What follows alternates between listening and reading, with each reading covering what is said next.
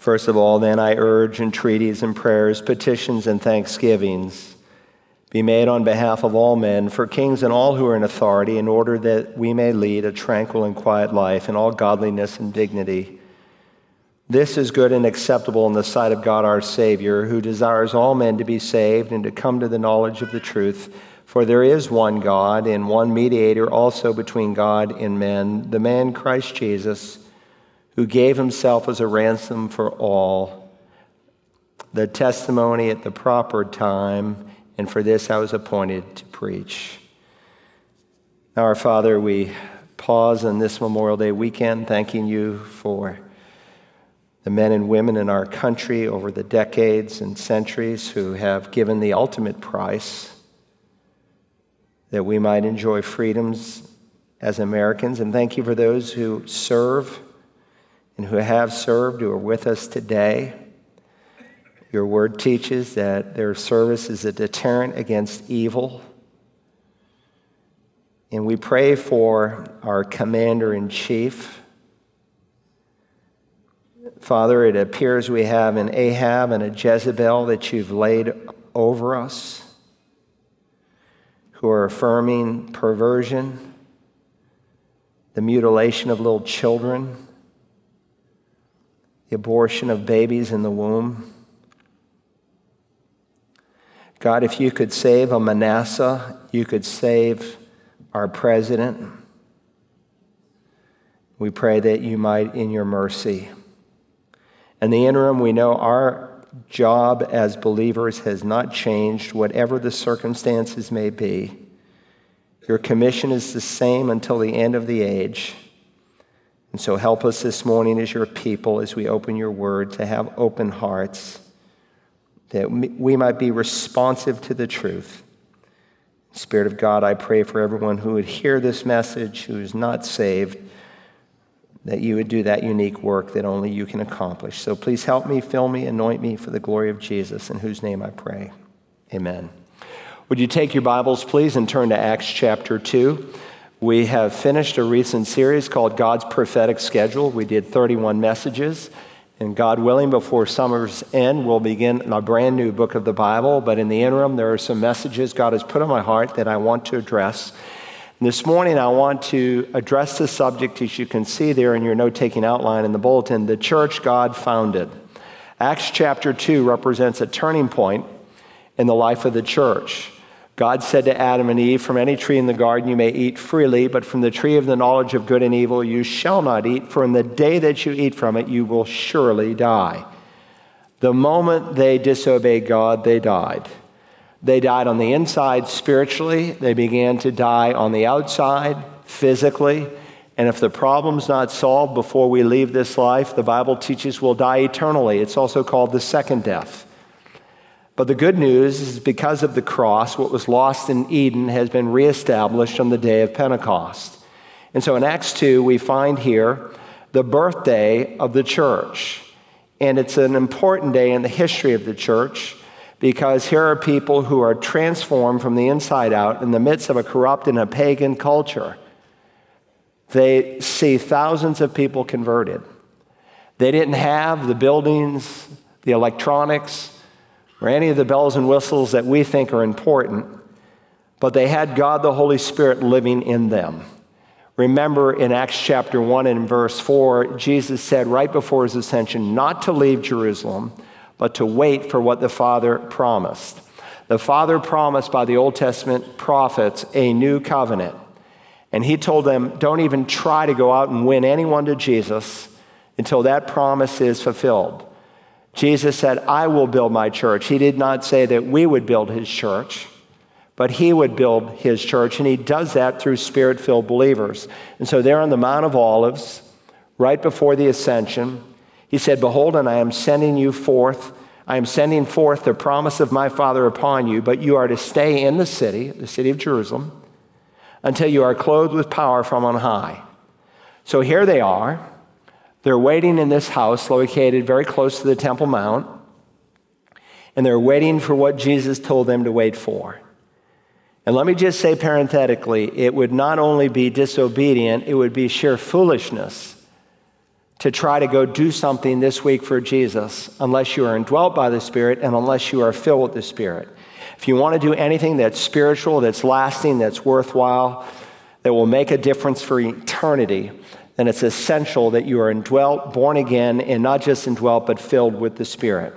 And of course, this is the day of Pentecost. This is one of seven Moedim, seven feasts that God gave in a schedule. And those seven feasts are a picture of both the work and ministry of the first and second coming of the Messiah. It's not by accident that on this particular year, Jesus died on Friday, on Passover. Now, Passover, just like Pentecost, doesn't always fall on the same day. But it did on this particular year in the sovereignty of God because he wants to underscore, among other things, Sunday. Remember, they are on a lunar calendar. And so the Jewish people earlier this week celebrated Pentecost, or Shavuot as they call it. Remember, there were Hellenistic speaking Jews. They spoke Greek, and Pentecost means 50. The word Shavuot in Hebrew means weeks. And so Jesus died on Passover. He was buried in the tomb on the Feast of Unleavened Bread. He sat there all day Saturday in that grave. Remember, leaven is emblematic of sin. And the sinless Son of God was in the tomb on Saturday. On Sunday, the Feast of First Fruits, he came out of the grave. He uh, then uh, walked on the earth for 40 some days, giving many convincing proofs that he is indeed the Lord. And then he ascended to heaven. He told them to wait. And 10 days later, they're in this room next to the Temple Mount. And the Spirit of God comes there on Pentecost.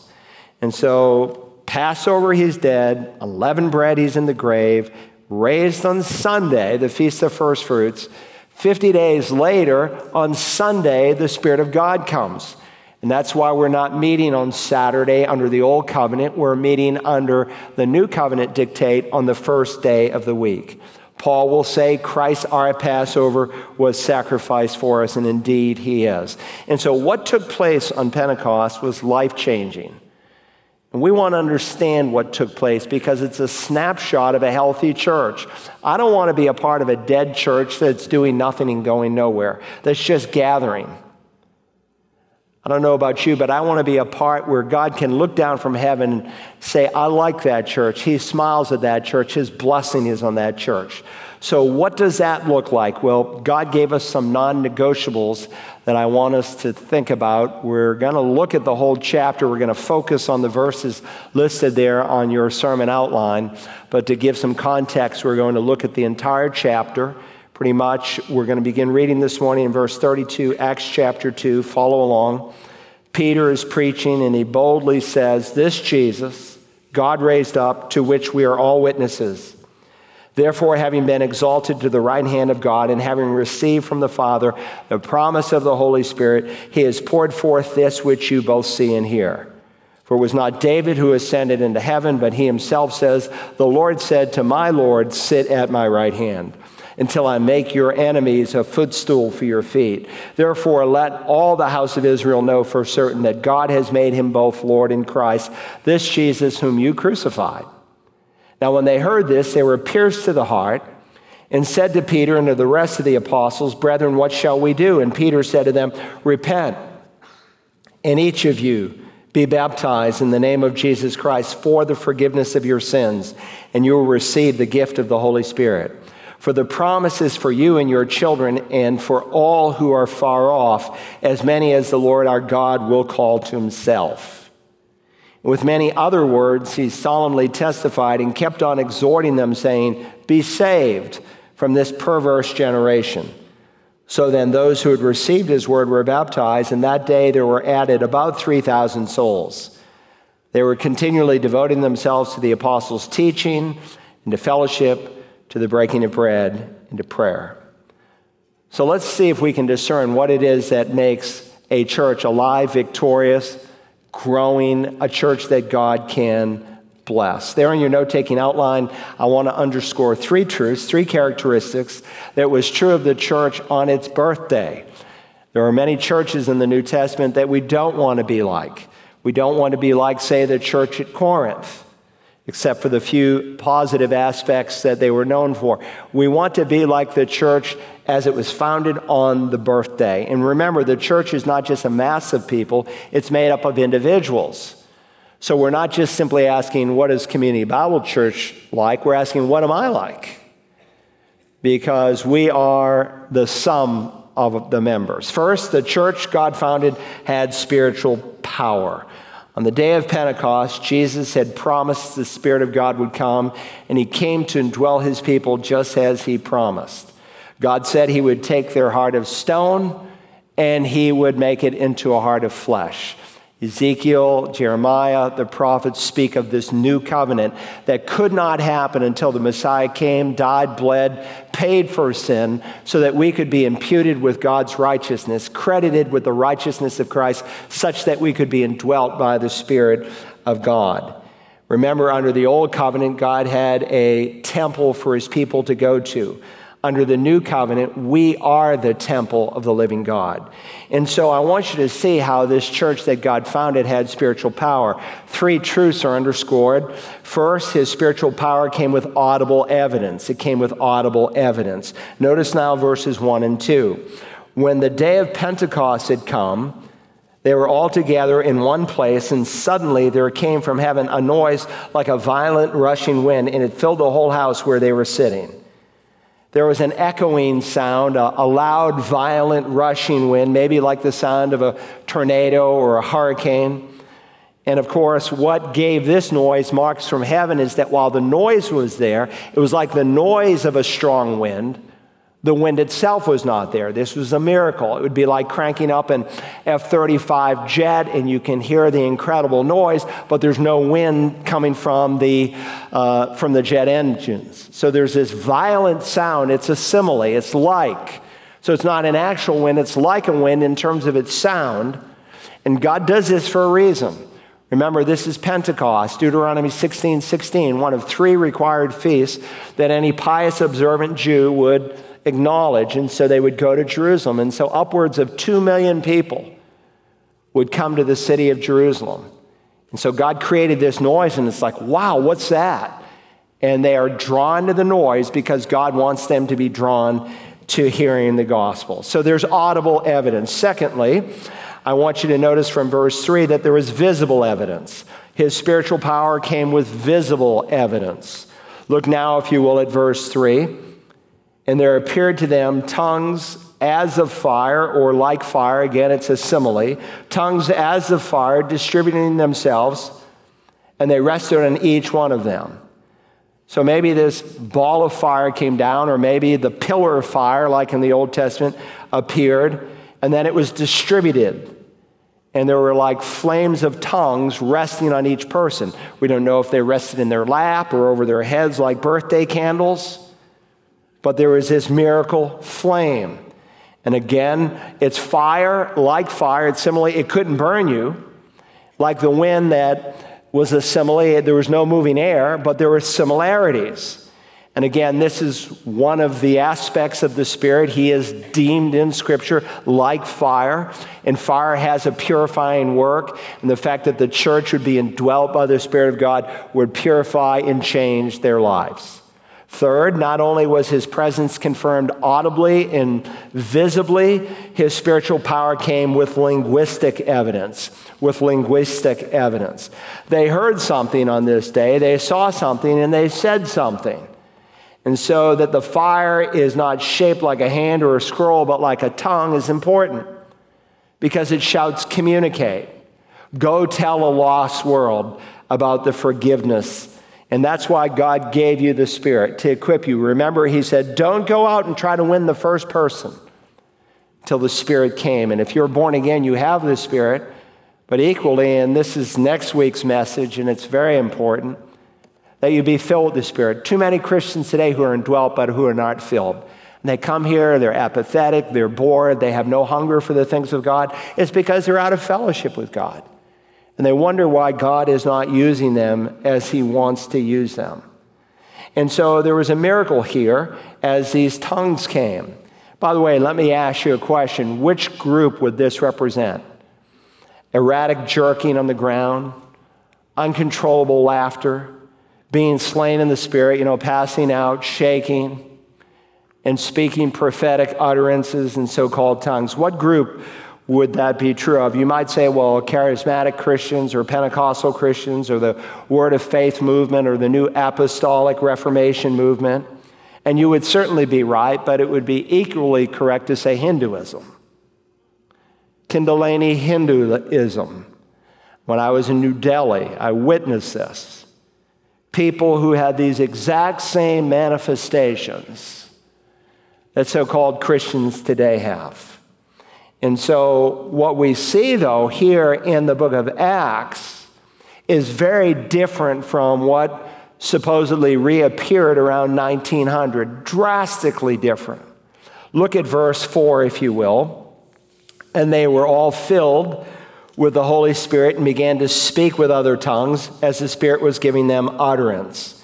Now, here's a map. Remember, it's Pentecost weeks the 50th day, a Jew would be required to come. Some actually stayed from Pentecost all the way until the 50th day, because some came great distances. And here are the 15 nations that are represented. And of course, there's this incredible noise. People come from all over the city, and they hear these Galileans, 120 Galileans, who know kind of a pidgin Aramaic, kind of hicks of sorts in many people's eyes. And they speak glossolalia, a real language, and not only a language, they speak a dialectos, a dialect within a language. Here's the languages that were spoken Parthian, Median, Elam, Mesopotamian, Cappadocian, Pontus, Asian, Phrygian, Greek, Pamphylian, Egyptian, Libyan, Latin, Cretan, Arabic. They're listed there in Acts 1, beginning in verse 9. 15 different languages. And so it would be like for me, as say an English person, I don't really know Chinese except a few greetings and a thank you and here and there a word from my trips there, but I would be able to speak perfect Chinese, but not just Chinese, say Mandarin Chinese, a dialect within Chinese. And that's what these people were doing. That was the miracle of Pentecost. Now, there are Christians today who think we ought to try to repeat Pentecost. But to repeat Pentecost, you would have to have the noise, you would have to have the literal tongues of fire, and you would you, you can't repeat it. You can mo- no more repeat Pentecost than you can repeat Bethlehem or Calvary. It's a historical event that took place, but you can enjoy it. Bethlehem was indeed God with us. Calvary was God for us. Pentecost is God in us. God the Spirit indwelling in us. And it can be just as real in your life as you are indwelt and filled with the Spirit as it was for these believers. His power, His life changing ability to allow you to walk with Christ is available to us today. And so, listen, I can't repeat Calvary, but I can enjoy the benefits of Calvary. And I can't repeat Pentecost but I can enjoy the benefits of Pentecost. And so that's what I want you to see. It's called the baptism of the Spirit in 1 Corinthians 12 13. Paul assumes that every Christian has been baptized. Listen to these words For by one Spirit we're all baptized into one body, whether Jews or Greeks, whether slaves or free. We're all made to drink of one Spirit. Baptism of the Spirit has nothing to do with water. It is that day in which you call upon Christ in faith to save you, and He identifies you. He makes you a part of a group of people called the church. The church is not an organization, though it is organized, it's a living organism. It's called the body of Christ. And so the day you receive Christ, you receive the baptism of the Spirit. Though we are baptized with the Spirit, and we're never commanded to be baptized with the Spirit once we're saved, we are commanded to be filled with the Spirit. Because while he may be living in you, he wants to be empowering you. He may be present, but he's not president. He wants to have full reign in your life. And again, this is why Jesus commanded them in Acts 1 4 do not leave Jerusalem until the Spirit comes, because He is the one who's going to equip you for ministry. And so a healthy church has spiritual power. Secondly, on your outline, I want you to see that the church God founded had spiritual preaching. Not just spiritual power, but spiritual preaching. And there are two dimensions of spiritual preaching that are underscored here for us. First, spiritual preaching is Bible based. True spiritual preaching is Bible based. Now, sadly, in a lot of churches, there's preaching, but it's not spiritual preaching. There may be even a passage of scripture that is read, but there's no interaction with the text. Person goes on and he tells a lot of stories and interesting things, but he's not teaching the Word of God. And it's the Word of God that is life changing. God's not interested, in my opinion. He's interested in what He's written, and that is what we are to preach. And so, what we find here is a model for spiritual preaching, what we typically refer to as expository preaching. Now, remember in verse 14, Peter stands up and he preaches this, uh, this sermon, and an honest question comes in verse chapter uh, verse 2 and verse 12 they see this miracle of pentecost 120 people coming out who knew one language and now they're speaking all these different languages. And the people ask what does this mean that's the first question the second question that's asked when the 120 come out is not really an honest question it's what i might call a smokescreen question that's when an unbeliever throws a question at you to try to give you a reason why he's right for not believing. And so they mock in verse 13 and they say they are full of sweet wine. And so, to answer these two questions, in verses 16 to 21, Peter goes right to the Bible and he quotes the prophet Joel. Remember, in the early church for nearly a decade, they didn't open Matthew or Revelation or Ephesians. All they had was the Old Testament scriptures because the New Testament was going to be written. And that's why I typically go from an Old Testament to a New Testament book, because the New Testament is also about Jesus. All scripture is inspired by God, and it's profitable. And so he quotes this prophet who lives 800 years before Christ. Notice Peter's use of the Bible in verse 16 when he states, But this, what you're witnessing, this is what was spoken through the prophet Joel. And then in verse 25, if you'll notice, he said, For David says of him, and he quotes Psalm 16. And then drop down to verse 34. He again tells us that David said, For it was not David who ascended into heaven, but he himself says, and then he quotes Psalm 116. And as we're going to see in a moment, he not only quotes the scripture, he interacts with the scripture, he gives the sense of meaning behind it.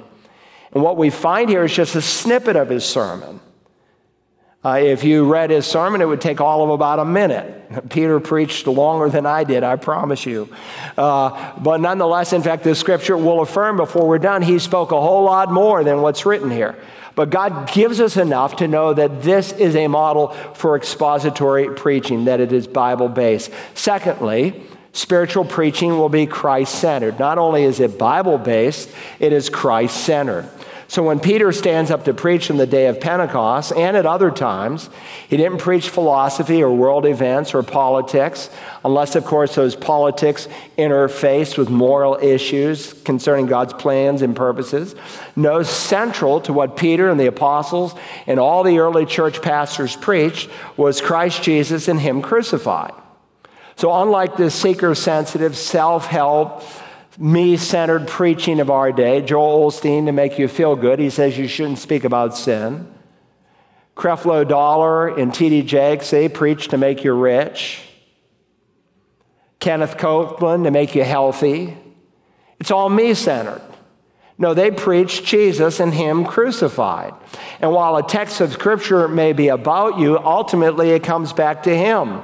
It comes back to Christ for His glory, for His honor and our obedience to Him. So it's not a man centered message, it's a Christ centered message. And I want you to see that beginning in verse 22. First, he speaks about the manner of Christ's life, the manner of his life. Look at verse 22. Men of Israel, listen to these words Jesus the Nazarene, a man attested to you. Circle those words to you by God with miracles and wonders and signs which God performed through him in your midst circle your midst, just as you yourselves know. Peter here is speaking about the incarnation. And of course, at least at this time in the history of Israel, they understood that the Messiah would not simply be a man, he would not simply be a prophet, he would not simply be a king, he would not simply be a religious leader or another teacher, though he is all of the above. He would be the God man. And so, for instance, Isaiah chapter 9, the prophet who lived 700 years before Jesus comes to Bethlehem, the people who walk in darkness will see a great light. Those who walk in a dark land, the light will shine on them.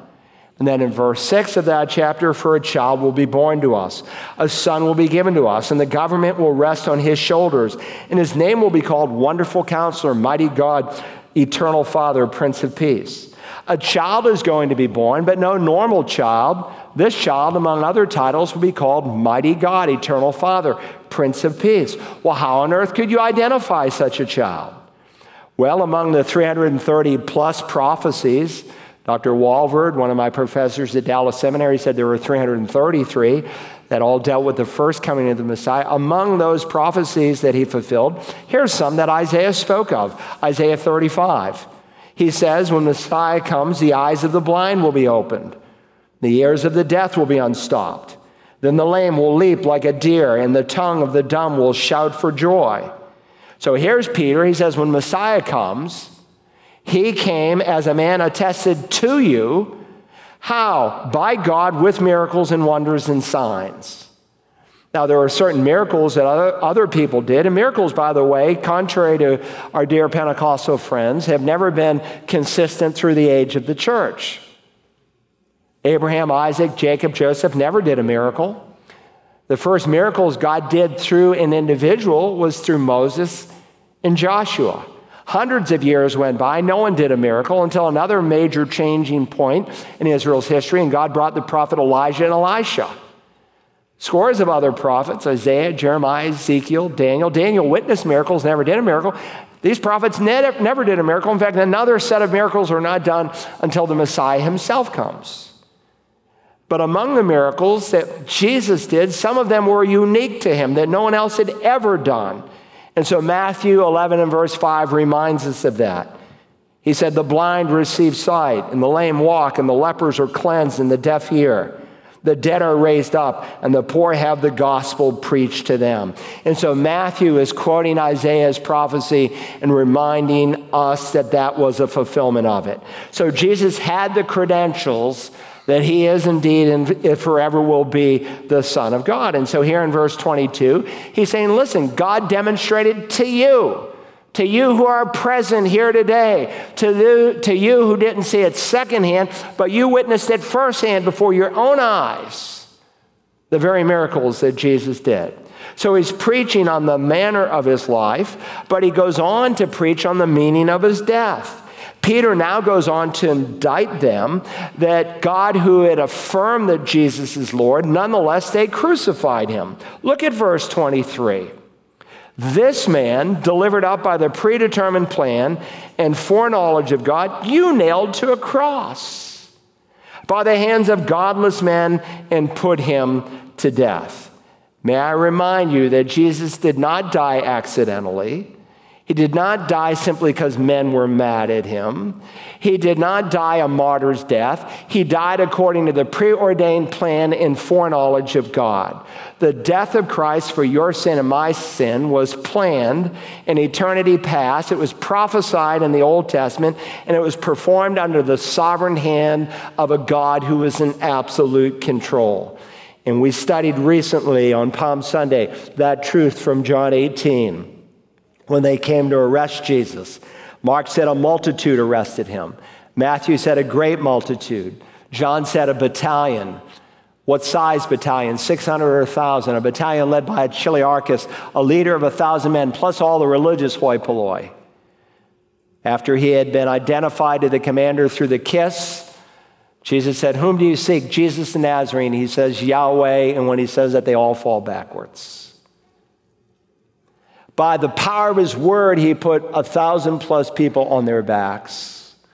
Remember, Jesus said, No one will take my life away from me, I will give it. I have power to lay it down, I have power to bring it back up again.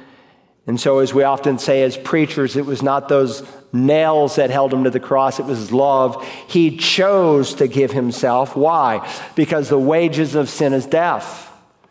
Sin demands that death be enacted. And indeed, death will come. You will either receive the one who made a payment for your sin, or you will pay for your sin yourself, but your sin will never be overlooked.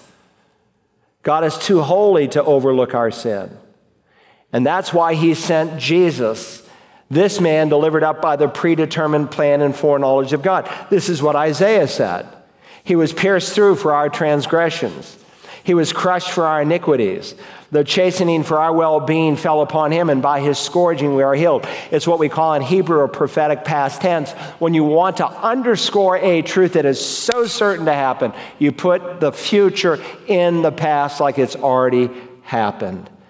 Now, I know a lot of lost, lying liberal preachers in our day that say, well, Jesus came to set an example for us. He didn't come to simply set an example for us, He came to die for you. Peter said it this way in his first epistle. Not only did he die according to the predetermined plan and foreknowledge of God, he states it this way For Christ also died for sins, once for all, once for all time. The just, that's him, for us, the unjust, for sinners. Why? That he might bring us to God. And so sin has to be paid for, and God demonstrated his great love by sending his son to do that for us. And may I say to every man, every woman, every boy, every girl, everyone who's listening on one of our campuses or live streaming, your sin will be either pardoned in Christ or it will be punished in hell, but it will never, ever, ever be overlooked. So, God, as an infinite person in a finite period of time, accomplished what you and I, as finite people, would take an eternity to pull off in the place called the lake of fire. Some people say, well, God is too good to punish sin. No, they have it backwards. God is too good not to punish sin. For a judge or a jury to let a knowingly guilty man go, man go free, they become the criminals. And if God were to allow sinners to go free without justice being satisfied, he would topple from his throne of righteousness and holiness. But God demonstrates his own love towards you, and that while we were yet sinners, while we deserve death, Christ died for us. So here's a man stands up on the birthday of the church. He speaks on the manner of his life, the meaning of his death. Then he speaks on the miracle of his resurrection. Notice, if you will, now, verse 24. And God raised him up, putting an end to the agony of death, since it was impossible for him to be held in its power. Major question why was it impossible for Jesus to be held in the, in the power of death? For the simple reason he never sinned.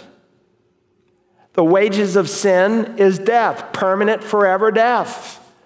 But Jesus never sinned.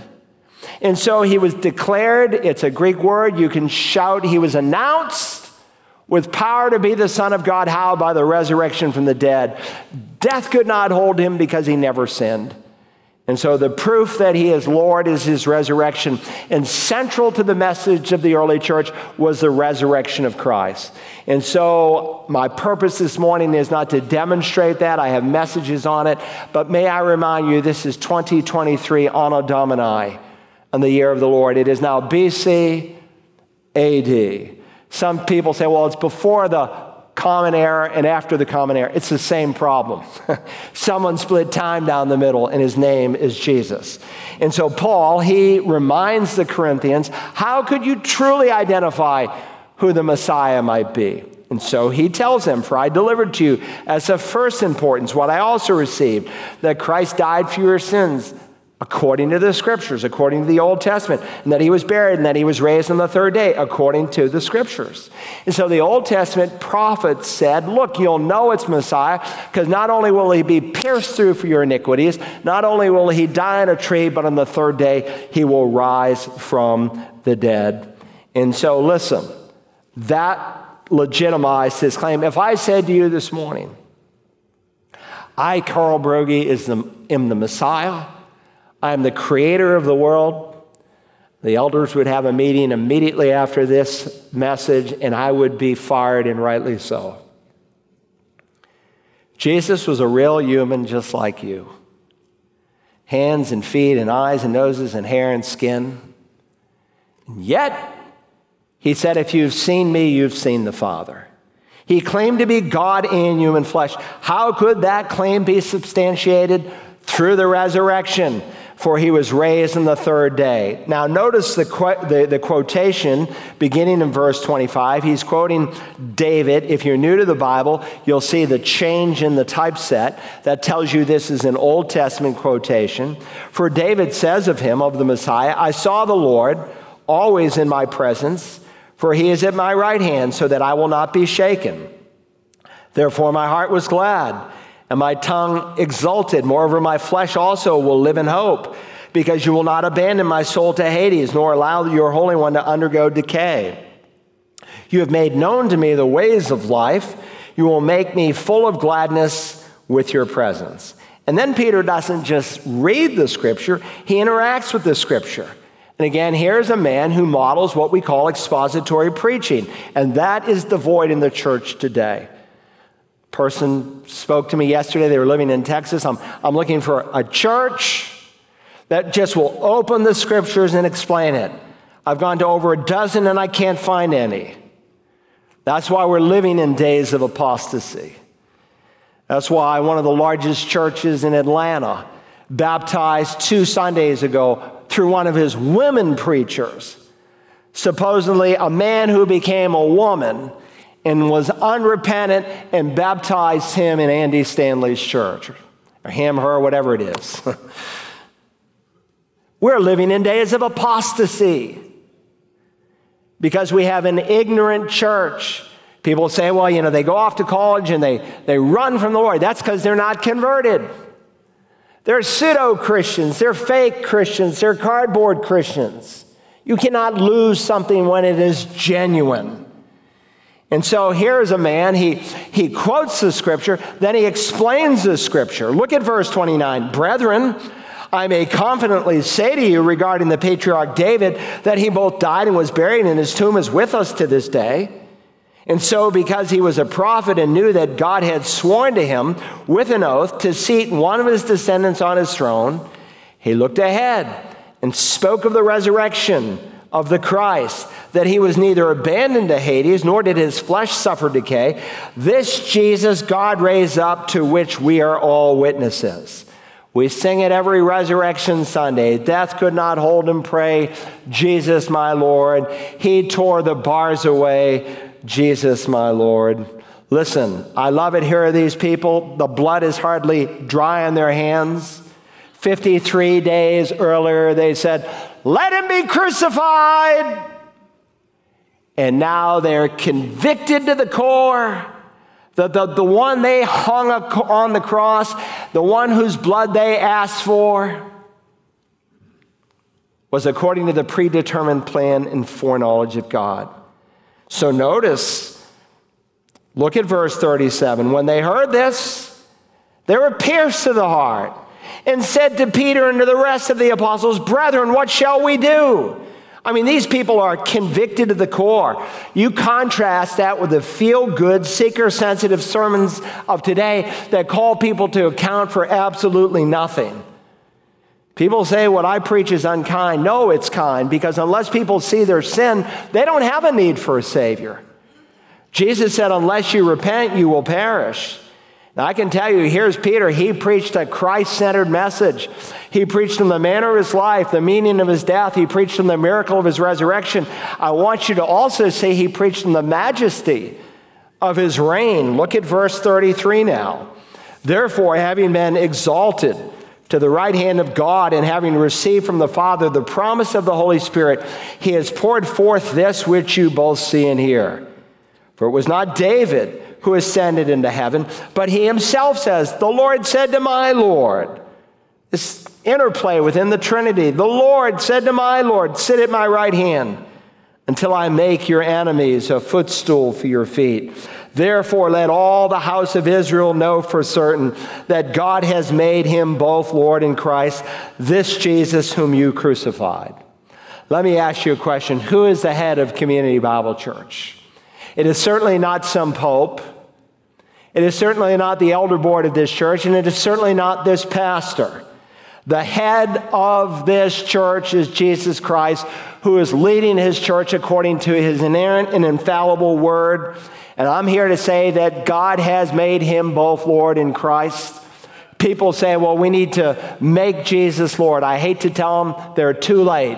God has already made them Lord in Christ. And Community Bible Church is owned and operated by Jesus. He purchased this church with his own blood, and he wants this church with a Christ centered message to reach out to a lost world to be, to represent him well. Look, there are churches all across America that are nothing more than social clubs. Talked to a man yesterday. He said, I didn't really like your church. I said, What did you like? He said, Well, I went to a church the week before and we had coffee and donuts during the service and it seemed a little more relaxed. I said, Look, I'm not here to drink coffee and donuts. We'll do that in our adult Bible fellowships and out there. The, we're here to worship the living God. We're here to give him our full attention. And so every church is to be a Christ centered church that is preaching a sinless Savior, that's preaching a substitutionary death, one who literally, physically, actually came out of the grave, who walked on the earth for another 40 days, who ascended into heaven, who is coming back to judge the living and the dead, and his name is Jesus. That's spiritual preaching. Third, beyond spiritual power and spiritual preaching, the church God founded has a spiritual people. It has a spiritual people. Look, if you will, now beginning in verse 37. Now, when they heard this, they were pierced to the heart, and Peter and said to Peter and to the rest of the apostles, Brethren, what shall we do?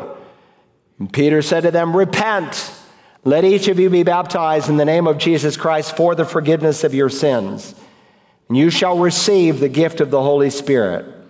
For the promise is for you and your children and for all who are far off, as many as the Lord our God shall call to himself.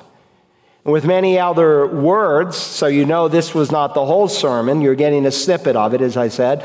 with many other words, he solemnly testified and kept on exhorting them, saying, Be saved from this perverse generation. So then those who'd received his word were baptized, and there were added that day about 3,000 souls. On the birthday of the church, 3,000 souls were saved. On the 50th day of weeks, centuries earlier, God gave the law. And on that day, 3,000 people died. On this day, on the birthday of the church, God showed his grace and 3,000 souls were saved. And I'm reminded from this scripture that the New Testament church, a true church, has a converted membership. They have real salvation. And sadly, in many churches, they de emphasize the salvation that comes exclusively through Jesus Christ. There's salvation in no one else. There's no other name under heaven that's been given among men by which we must be saved, as Peter will preach in his next sermon. A church advertised on their website, mocking preachers like me. You are welcome at our church no matter how many times you've been born. Hey, I'd hate to be that person and stand before a holy God denying the necessity of a second birth. You must, you must, he said it three times, you must be born from above, born a second time, born again to enter the kingdom of God. And so, if a church is to be healthy, it must be spiritual and it must reflect true spirituality. And you get again a picture of it here. Notice that spiritual people will feel conviction by the Lord. Spiritual people will first feel conviction by the Lord. Notice now, if you will, verse 37. When they heard this, they were pierced to the heart. Now, how did that come about? Who did this? Not Peter. God the Holy Spirit did this. And he, when he comes, he will convict the world, Jesus said, of sin, righteousness, and judgment. Only the Holy Spirit can bring true conviction. But the method he typically uses is a man of God preaching the Word of God and the Spirit of God about the Christ of God, and conviction happens. Conviction comes to the human heart. I've told you before, you cannot browbeat people into the kingdom of God. The Spirit of God must show them that they're a sinner and that they need salvation. It's not like a sales job. People say, well, he'd make a good evangelist. He's good in sales. He might be the worst person to share the gospel because he's dependent on his human skill. We must be dependent on the Spirit of God through us to bring the truth. Now, God doesn't shout the gospel from the rocks or write it on the clouds. He uses human agents who obediently, faithfully share the message. Remember what Jesus said in John 6 44 No one can come to me unless the Father who sent me draws him, and I will raise him up on the last day.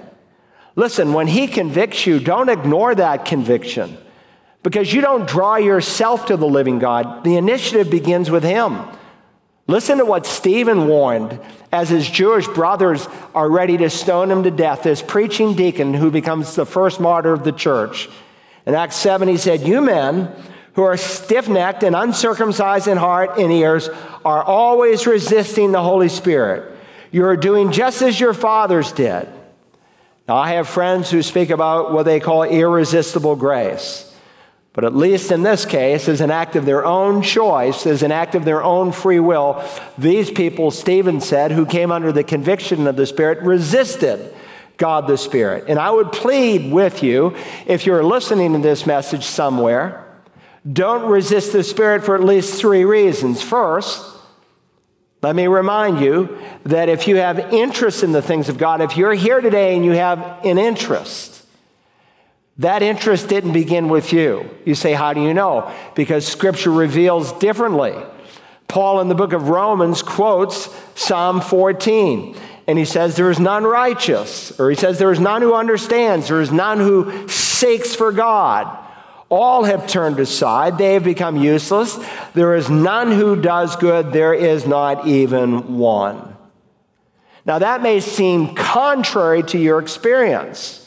And maybe you're here and you say, Well, I was four or five and I seemingly had a heart from God. I tell you why you had a heart for God. Probably because of parents or grandparents who were praying for you.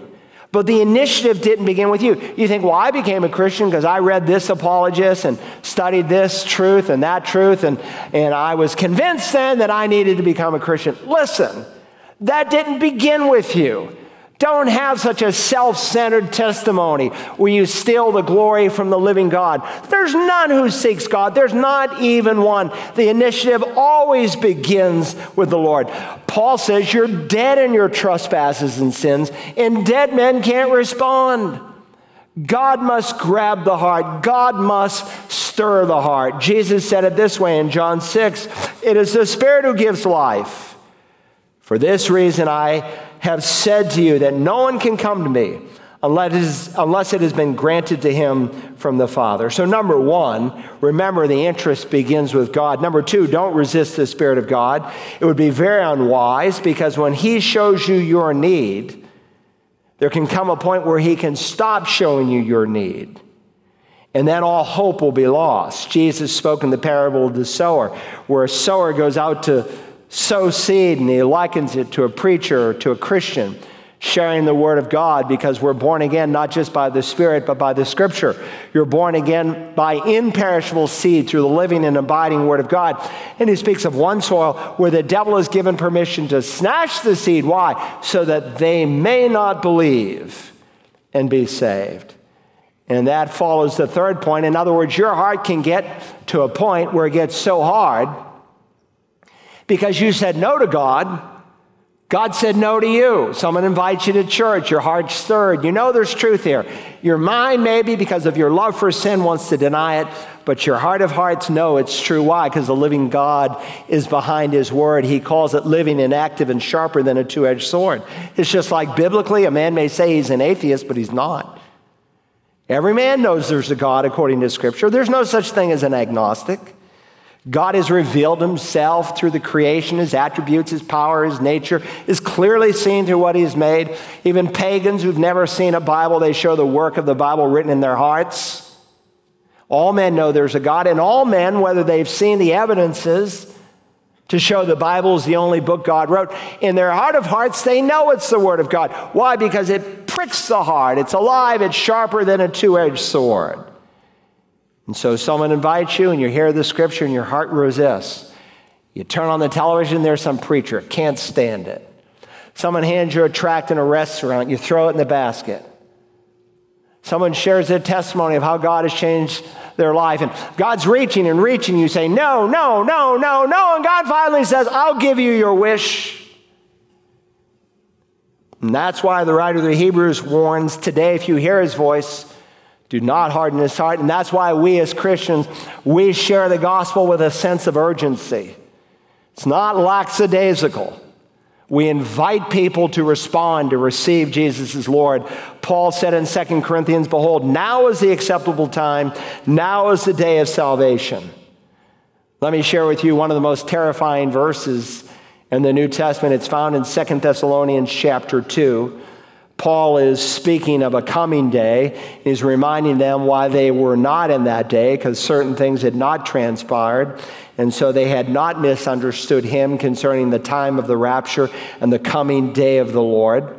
And so the man of sin had not yet come, the Antichrist. But when he comes, there's going to be a work of God behind him.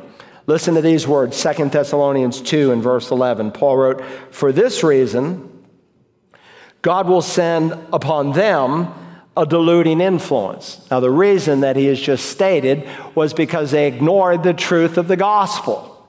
So, God will send upon them a deluding influence. You say, wait a minute, Pastor, are you misquoting Scripture? I'm not misquoting Scripture. God will send a deluding influence. That's right. For this reason, God will send upon them a deluding influence. Why would you do that, God? So that they will believe what is false getting worse. God is going to send a diluting influence that people might believe what is false. If you have the NASB with marginal notes, it gives you the literal rendering out in the Greek that they might believe the lie, not just a lie, but the lie. The lie of all lies. When the man of sin, the man of lawlessness, the son of perdition comes in the scene and claims to be God Almighty. Look at the next verse. In order that God will send a deluding influence so that they might believe what is false, in order that they all may be judged. The ESV says condemned, the King James says damned. That they all may be judged who did not believe the truth, but took pleasure in wickedness. They had the truth. How did they have it? The Spirit of God opened their eyes to the truth. But they didn't respond to his prodding. Why? Because they love their evil deeds. Yes, there will be people saved after the rapture, but not people who heard the gospel in clarity and in power. And there's too much fuzziness on that in our day. Leaving people with the thought, well, you know, my dear cousin, you know, I've told him about Jesus and the rapture, and he'll put string together the truths, and he'll receive Jesus then, not if he heard the gospel in clarity and in power and resisted that gospel. Because God is a judgment, just as He does today. Because they would not believe, Jesus said in John 12, the people in His day, they could not believe. Why? Because He, God, hardened their heart. He, God, blinded their eyes. He, God, stopped their ears. Why? As a judgment? Because they put God off and off and off and off and off.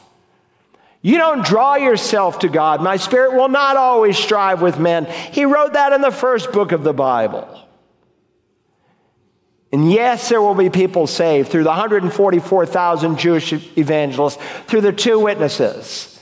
The greatest revival in the history of the world of people who had never heard the gospel. And this gospel, the kingdom, shall then go out to the whole world. That happens during the tribulation.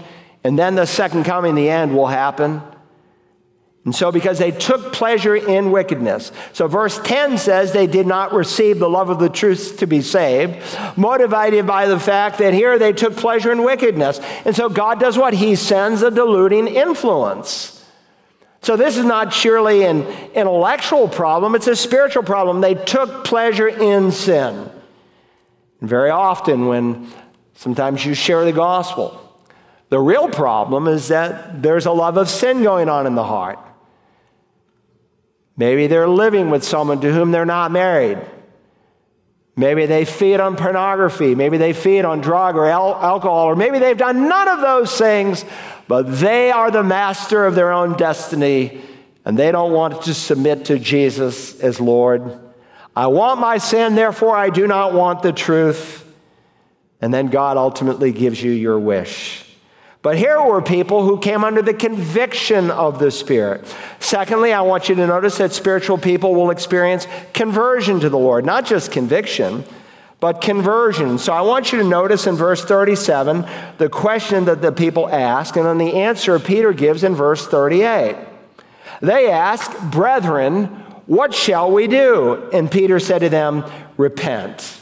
Now, sometimes when people hear the word repent, they think it means feeling sorry or crying for their behavior over one's sin or feeling really, really guilty or admitting that they are a sinner.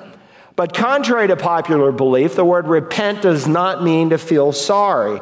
Literally, the Greek verb metanoeo means to change your mind. Now, it may involve sorrow, and so Paul can speak of a godly sorrow that leads to repentance. But the word repent is not a feeling word, it is an action word. Jesus told people in his day to make a change of mind. The very first words recorded out of the Gospels that Jesus spoke, the very first word was repent. Repent, for the kingdom of heaven is at hand. And so repentance is obviously important. So, is repentance something that we do before we can come to God? And the answer is yes and no. Please understand that repentance is not a work that you do. It's not like you clean up your act in order to come to Christ. You can't clean up your act. Jesus said, the man who sins becomes a slave to sin. Now, if you're in California and I ask you to come to South Carolina, I do not need to say to you, well, leave California to come to South Carolina. You're coming to South Carolina means you're leaving California. And when I invite you to Jesus Christ, if it is genuine belief, you will leave your sin. You will change your mind. You will change your mind, and for different people, repentance is used in different ways in the New Testament. Of course, in this context, what did they need to repent of? They said Jesus was just a man. And Peter just demonstrated from their own scriptures he's not simply a man, he is Lord. Some people need to respond, repent of their self righteousness. They think they're good enough to get into heaven. And so understand repentance is not a work we do, but it does produce a work. It produces a change.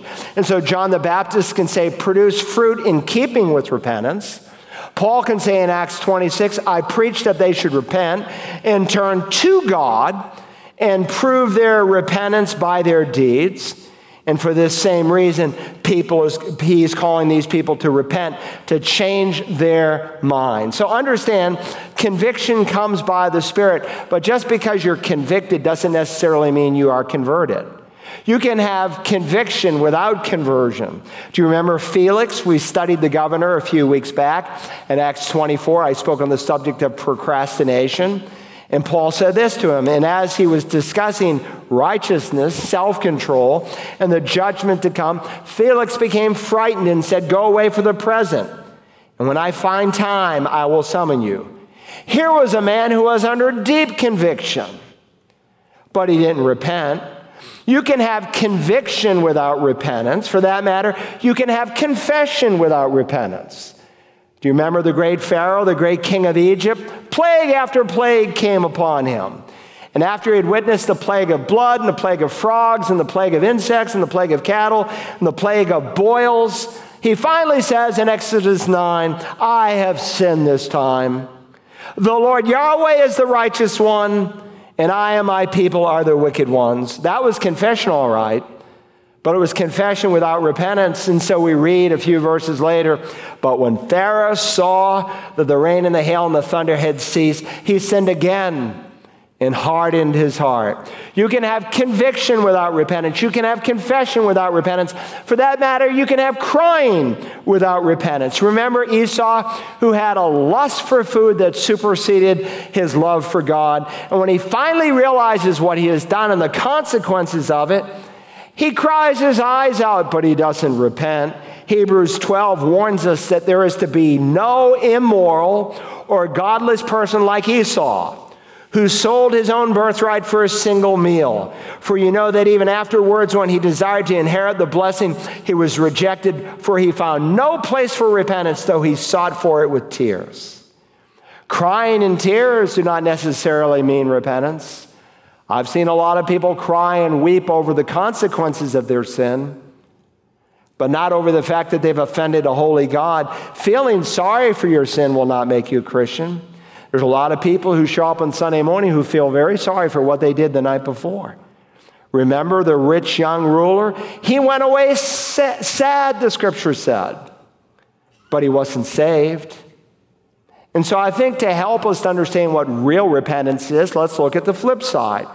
Again, on the one hand, on the day of Pentecost, the Jewish people asked the question, Brethren, what shall we do? And Peter says, Repent. Later on in Acts chapter 16, Paul encounters a Philippian jailer and he asks a similar question Sirs, what must I do to be saved? And Paul says, Believe. Believe in the Lord Jesus and you shall be saved. Now, why did he not simply say, Repent like Peter? Or why did Peter not simply say, Believe like Paul? Well, he might have just as well have said that because they are the flip side of the same coin. Think your way through this. John's gospel, why it is written, the, the, the actual purpose is stated at the end of the gospel. Many other things Jesus did in the presence of his disciples, but these were written, these miracles, that you might believe that Jesus is the Messiah, and in believing you might have life in his name. It is a gospel written, among other things, to convert people, and not once does the word repent appear in that gospel. Why? Because when you truly believe, you have genuinely changed your mind or repented. So until you see your sin as something that needs to be let go, until you see that you are the ruler of your own life, that you need to change your mind about sin, about self, and about the Savior, you have no need to listen under obediently to the gospel and to believe. Believe in the Lord Jesus and you'll be saved. So these are spiritual people, and spiritual people feel conviction. They experience conversion. Third, spiritual people will make a confession of the Lord. Again, the early church demonstrated that they were the real item and that they made a public confession of the Lord. Look now, if you will, at verse 38. And Peter said to them, Repent let each of you be baptized in the name of Jesus Christ for the forgiveness of your sins. And you shall receive the gift of the Holy Spirit. So, first, you are convicted, which may or may not lead to conversion. But if your conviction leads to conversion, then your conversion will lead to a confession. Now, please understand, walking down the aisle of a church has never saved anyone. That's not, in the truest sense, the confession of faith in the New Testament. Now, a gentleman came down recently and he said, I'm a man of God and uh, I just want to join the church. And I said, Great. And he came to meet the pastor and he said he was 50% sure. And why should God let him into heaven? And he gave kind of a works answer. And what was he saying? He was saying, I was lost. When people come and they say, oh, I'm 50% sure, 75%, they're lost. Why? Because in the back of their mind, they're not sure they're good enough. I've got news for them. They're not good enough. None of us are. And until God opens our eyes up to that truth, will never be born again.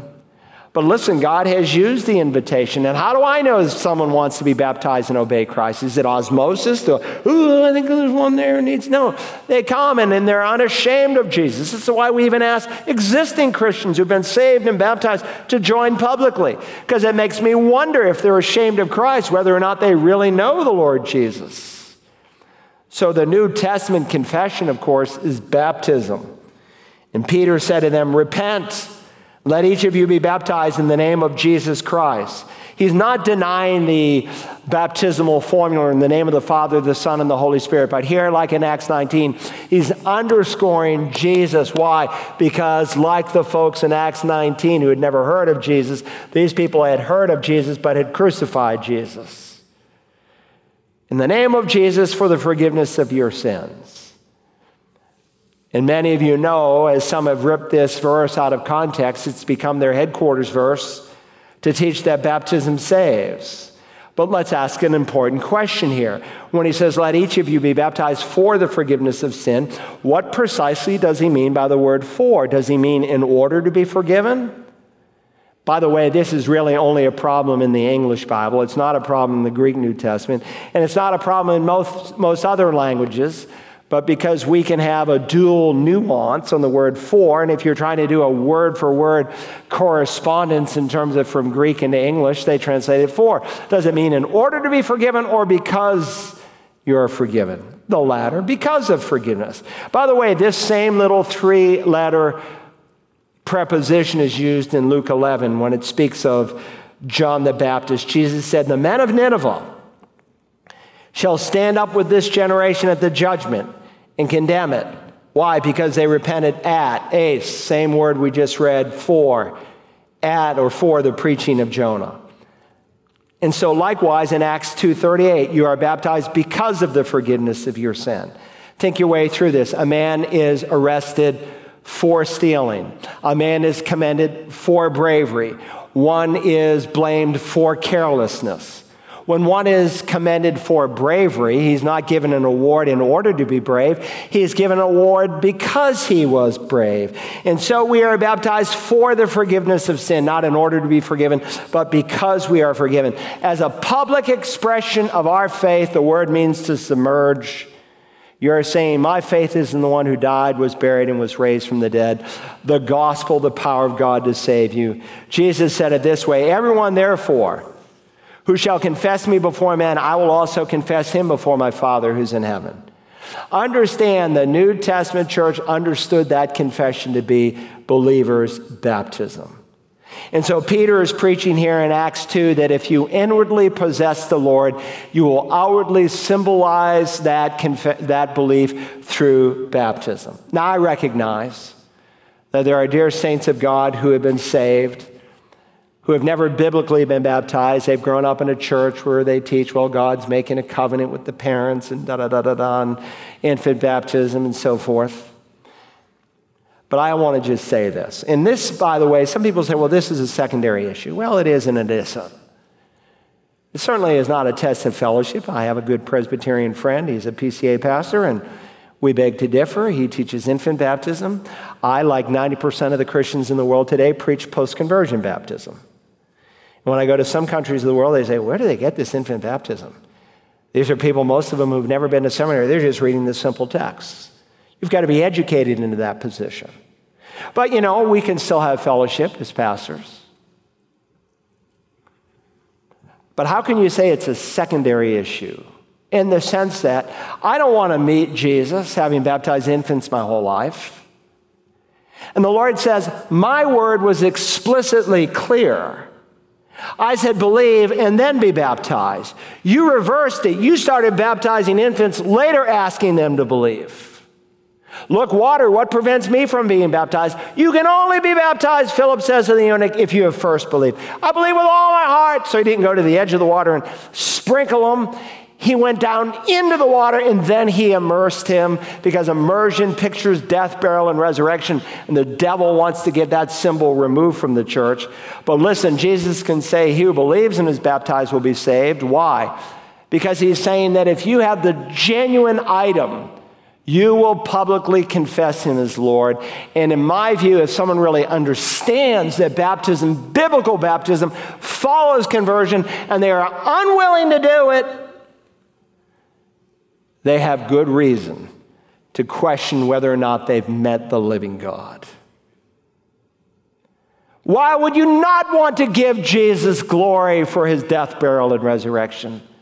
Now, anyone who says baptism saves or helps saves is a heretic. They're preaching a different gospel. It is an ordinance, it is a symbol, it follows conversion after you are saved. And so here's Peter repent let each of you be baptized in the name of Jesus Christ for the forgiveness of your sins. And notice, and you shall receive the gift of the Holy Spirit. Now, the construction is interesting here. You'll see here this parenthesis.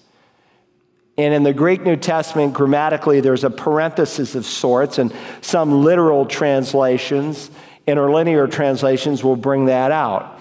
And so, without the intervening clause, if you bring up the next slide, uh, he says, Repent, and you shall receive the gift of the Holy Spirit. Now, what is the gift of the Holy Spirit? It's not a spiritual gift. Now, when you are born again, on your spiritual birthday, God gives you an ability you didn't have before conversion.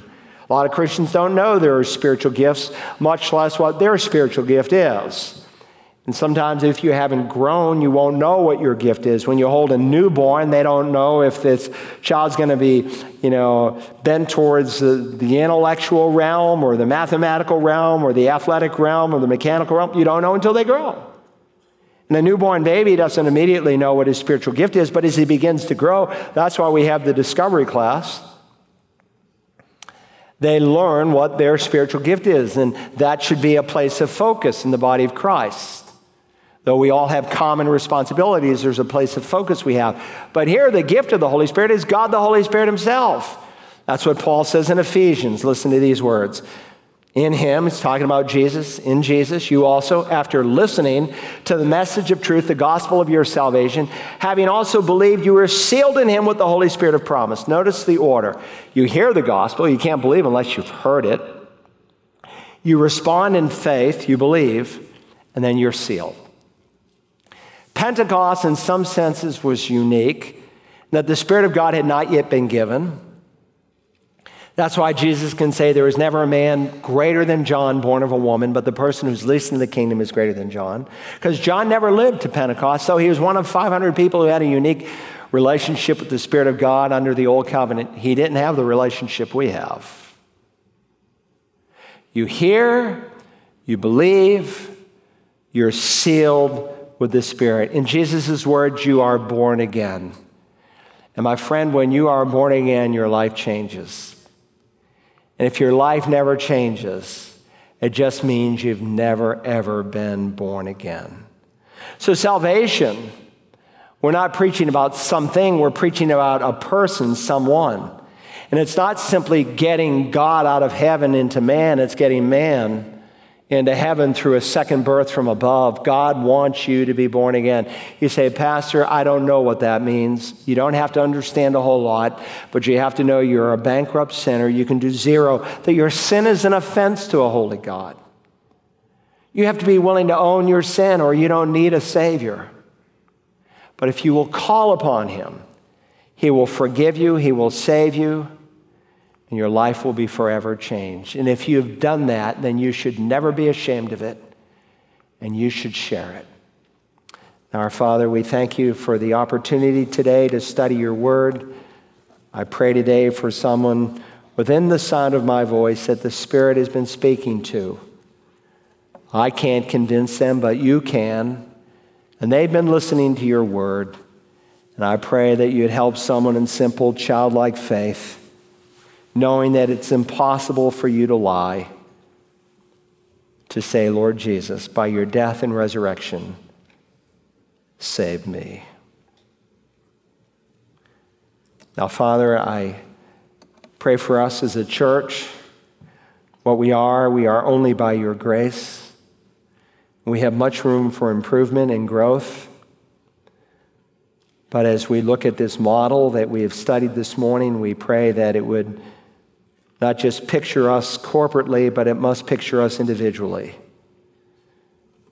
For what this ch- church is corporately, we know it is the composite of what we are individually. So help us to linger in your presence today, this Lord's Day, to do some self evaluation. Search me, O God, see if there be any hurtful way in me Lead me in the way everlasting. We ask in Jesus' name. Amen. Would you stand? We'll sing a hymn of invitation. And maybe you're here and you've received Christ and you've never made it public. I want to invite you to do that today. Maybe you've been saved, but you haven't been baptized since you've been saved. You were baptized as an infant, or maybe even as an adult before you understood the gospel. Put your baptism on the right side of your conversion. If you've been saved and baptized and you need a church home, we want to invite you to come today and be a part of this church. So, as Matt leads us, if you have a decision to make, step out now and meet me here in the front.